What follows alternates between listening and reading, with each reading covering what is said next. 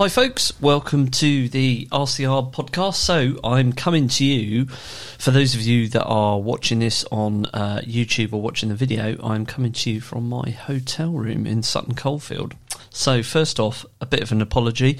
Uh, what with the Easter holidays and then the bank holiday, it's been a little while since I have put one of these out. So, apologies for that. And the reason I'm down in Sutton Coldfield is quite frankly, it's totally uh, it's a totally personal one. I was down at the motorbike racing with my son Connor, and uh, Connor works for Rover. Um, he works as an ARB surveyor. He's currently going through the academic side of things at the moment, but he's been out on the road picking up data for I don't know about three years now, something like that. So he's quite young. Um, he's 21 this year, and uh, it means that um, everything's kind of black and white, I guess. And he was voicing his concerns to me over the weekend that often the office inquiries are not a good fit with what he finds on site. So I thought I'd explain a little in this short podcast. And uh, I realised that there was quite a good analogy around this situation.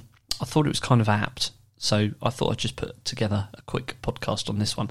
And the reason I've got all the podcast gear with me in my hotel room is because I am interviewing the legend that is Chris Penman from Stark Engineering tomorrow, which is kind of cool. Uh, Chris is going to have an awful lot of excellent knowledge to share with the listeners on structural engineering and uh, kind of like our why trees should be uh, considered first, not last in the development process.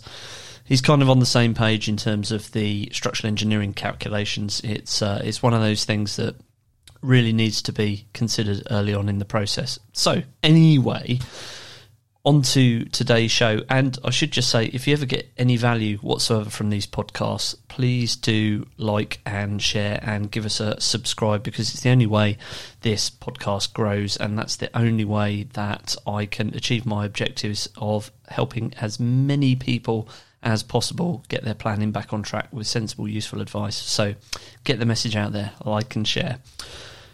So, procedures and processes, why the planning authority sometimes gets it wrong. So, interestingly, I had a sales call with uh, a woman a little bit earlier on this morning.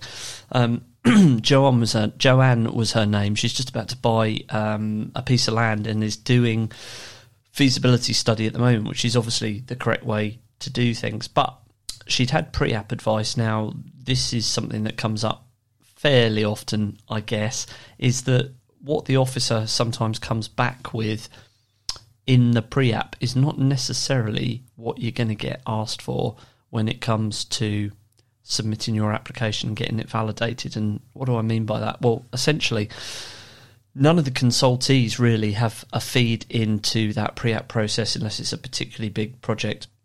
Um, I might be wrong on that point, but that's certainly my experience with the applications that we've um, we get involved with. And who can blame them? They're all too busy, to be honest. If a tree officer, for instance, or the local, author- uh, local authority ecologist was to get involved at pre-app stage, then quite frankly, they'd never get any work done. So you kind of can't blame them. So what the planning officer tends to go on for the pre-app advice is local planning policy.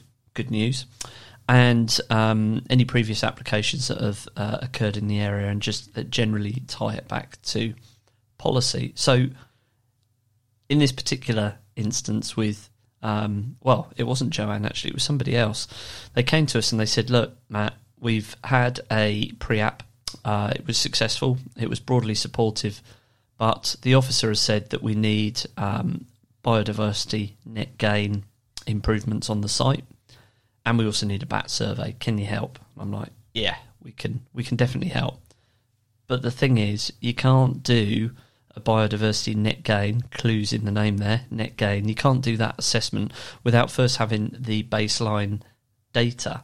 And the challenge there is that um, obviously the client doesn't want to pay for baseline data. They just want the bolt on. They just want the biodiversity net gain assessment, which basically, in layman's terms, essentially says, look, this is the site we've got at the moment, and this is how we're going to improve it from a biodiversity and ecological perspective. So that could be as simple as installing bird boxes, uh, bat boxes, uh, bee, bee bricks, insect bricks, that kind of thing.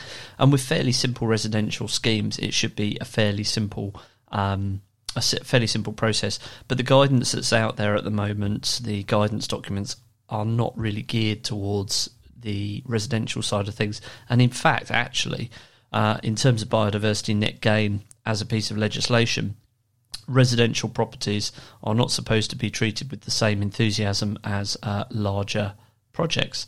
But it leaves us as consultants in a bit of a hole because what the client essentially needs is they need their brakes serviced, but they don't want to pay to take the wheels off. Now, I don't know how many of you out there are going to get that analogy, but um, it's a it's quite a quite a common thing. So you take your car in for the MOT, the MOT tester fails your car because the brakes aren't up to scratch.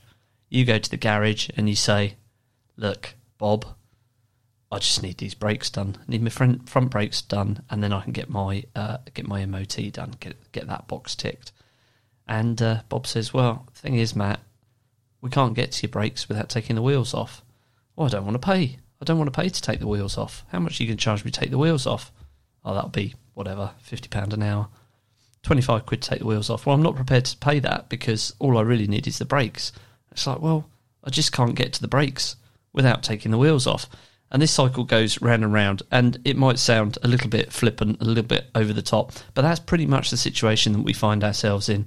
We cannot do a biodiversity net gain assessment without that baseline data, which means you need a preliminary ecological assessment. Now, I'd caveat that by saying we'll try and save client fees where we possibly can do, as long as we can help you navigate that legal minefield. So, if we've got a surveyor on site doing something else, they can pick up some very basic baseline data, which will allow us to put together a little robust assessment which gives you some tips and tricks on how to improve biodiversity and ecological value at at the site. So, Today, in this little short podcast, I just have you consider the possibility that when you get comments back from the local authority, quite often all is not as it seems.